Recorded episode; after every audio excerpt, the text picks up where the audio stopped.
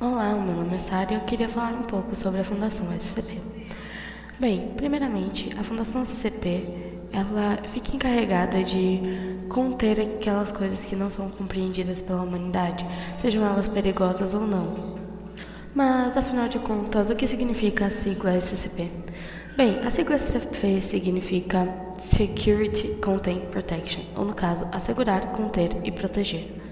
Falando um pouco mais sobre a Fundação SCP, ela é responsável pelo estudo e contenção de seres, locais ou objetos que possuam algum tipo de propriedade anômala. Ela não está envolvida com qualquer país ou jurisdição, ou seja, ela não é envolvida com governo ou com nenhum tipo de coisa envolvendo um país específico.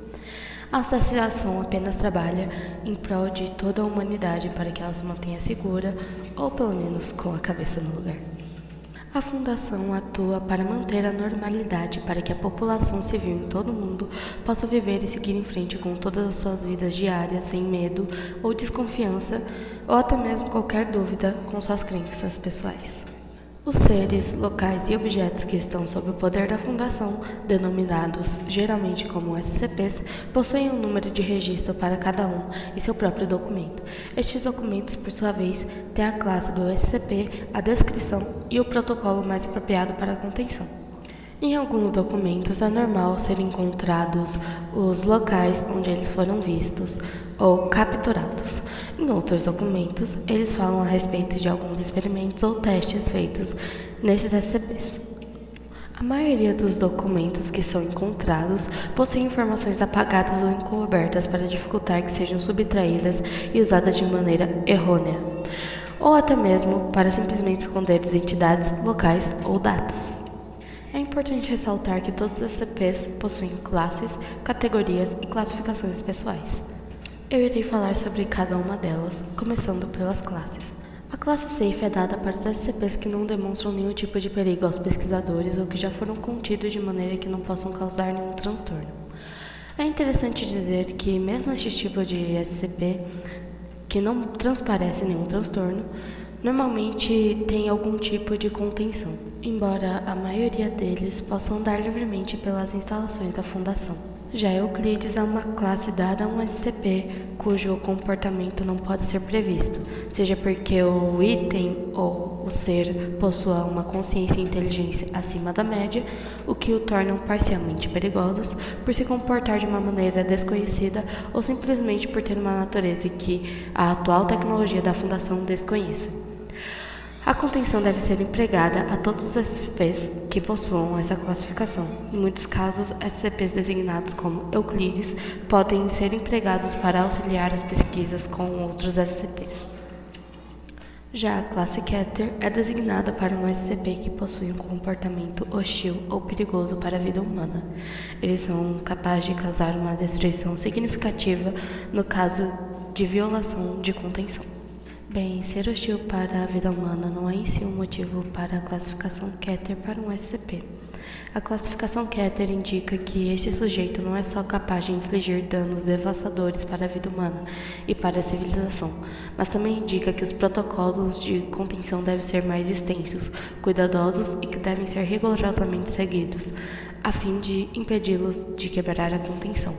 A investigação sobre a neutralização de SCPs de classe Keter é sempre uma prioridade para a Fundação. Bem, saindo das classes, vamos para as categorias. A primeira categoria é a Anômalos ou Anômalo. Qualquer objeto que tenha sido avaliado pela Fundação como não merecendo um estudo mais aprofundado ou um confinamento especial eles podem ser colocados no registro como itens anômalos.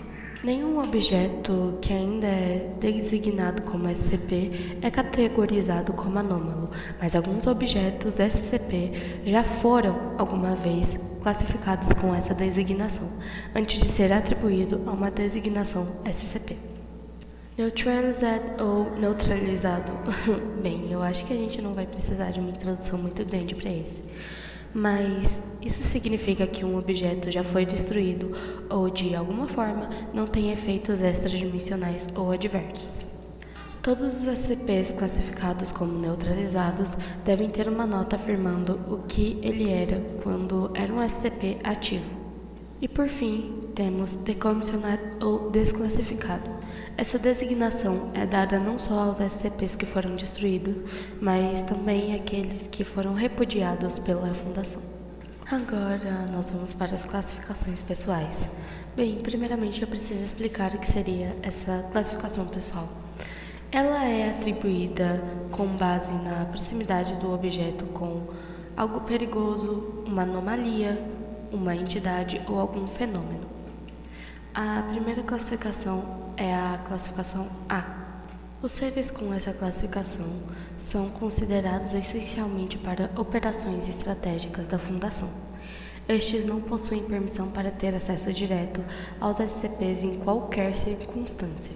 Quando, porém, as circunstâncias exijam esse tipo de interação, como no caso de uma quebra de contenção, não deve ser permitido acesso às áreas da instalação onde os SCPs estão contidos e devem ser evacuados para um local seguro fora da instalação. Agora nós vamos para a classe B.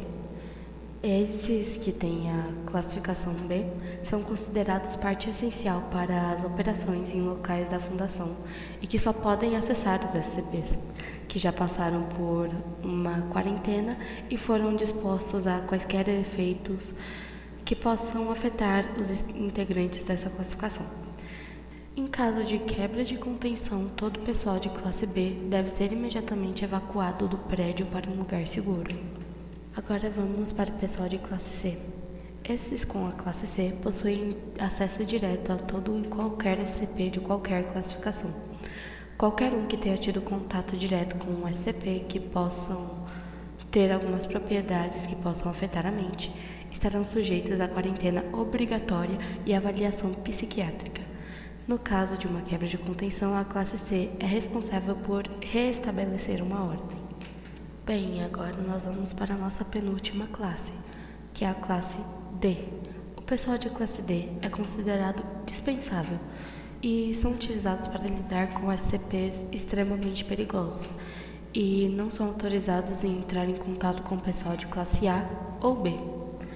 Geralmente, o pessoal dessa classe diz respeito a presos condenados por crimes violentos, especialmente aqueles no corredor da morte, ou em alguns casos, presos políticos e refugiados indesejados. Esses indivíduos são transferidos para a fundação como mão de obra descartável. É obrigatório que haja uma. Para eles é necessária uma avaliação psiquiátrica regular e que um amnésico deva ser administrado pelo menos uma vez a cada mês, ou a critério de segurança da fundação ou da equipe médica. Caso haja algum evento catastrófico local, o pessoal de classe D deve ser encerrado imediatamente. Por fim, a última classe que temos é a classe E. Ela é dada para todas as pessoas que tiveram contato com o SCP que podem possivelmente ter alguma mudança de comportamento, personalidade ou fisiologia. Todas as pessoas que possuem a classe E devem ser interrogadas e só poderão voltar para fazer o seu trabalho normalmente depois de serem liberados pelas equipes psiquiátricas ou equipes médicas. Bem, vale ressaltar que dentro da Fundação SCP podem ser encontrados objetos e seres fofos, engraçados, normais, anormais, nojentos, horrendos ou assustadores, e que nenhuma pessoa comum tem o poder de trabalhar dentro daquele tipo de local. Independente de quem seja ou como seja, as pessoas que trabalham dentro da Fundação SCP não podem falar nada para as pessoas do exterior.